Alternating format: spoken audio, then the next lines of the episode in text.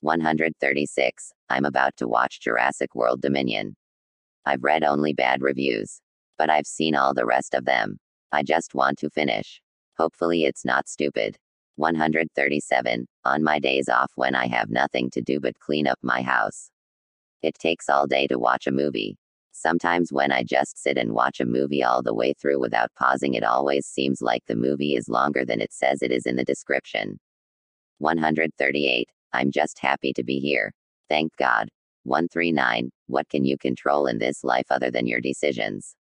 140. Jurassic World Dominion. This movie is moving really slow. And it has too many characters. And it has pointless scenes. And even though I just started watching it, it's way too long. It really could have been half this time, if they cut out some nonsense scenes. 141. I think it should be mandatory that every neighborhood in every city have a small garden slash farm. Not animals but vegetables and fruit. Of course, different cities have different climates. So you grow what you can in your city. I think there should be several gardens in every city. All cities are all about having parks. I'd rather have gardens. A park can't do anything for you. City gardens would do several things create jobs, and provide a valuable resource to the community food, free food. Take some of that parks and recreation money and switch it to city gardens. People are hungry out here, and it helps the environment. And vegetables are healthy. The list can go on and on. Community gardens in every neighborhood would change the world.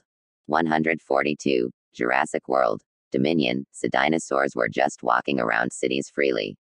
Do the characters have superpowers? Because they did a bunch of superhuman stuff when you thought it couldn't get more unrealistic.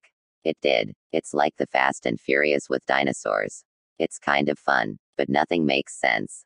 143. I have rarely used the word corny. But Jurassic World Dominion is corny. Really corny.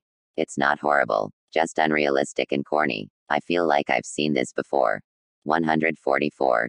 Not too many famous rappers with deep voices. Tiny voices seem to be the thing. 145. What would life be like without challenges?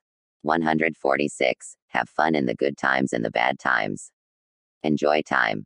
147. Dot Dog owners love their dogs. I love my dog. 148. Dogs are a gift from God. 149. Dot It's free to think, dream, imagine, and be creative. 150. I learned a lot in college. But none of it was in class.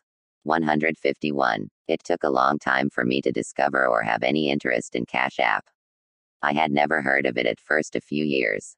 Then, when someone told me about it, I didn't trust it for a few years.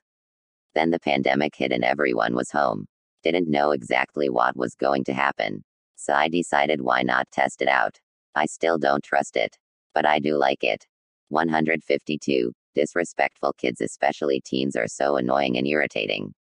153. Even though they never usually get past pushing, it's interesting watching which players don't like each other on the court in the NBA. 154. I assume LeBron James is going to retire a Laker.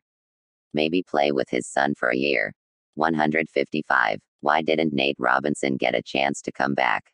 It's too late now, but I mean when he was trying to come back. 156. NBA players have to conduct themselves on and off the court a certain way. I think the majority of players that are out of the NBA was because of off the court issues. The rest had too many injuries. Weren't good enough. 157.